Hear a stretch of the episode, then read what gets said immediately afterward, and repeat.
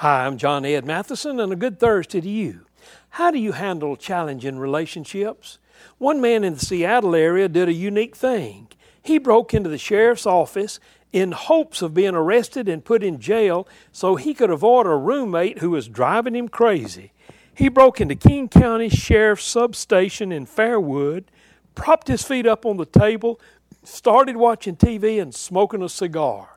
When arrested by the deputy, he said he was going to kill his roommate if he wasn't sent to prison. Then he gave the officer a box of donuts as a peace offering. Well, the man was booked for malicious mischief and trespassing. I don't know how long he was in jail, but when he got out, he still had to go back and face the same problem.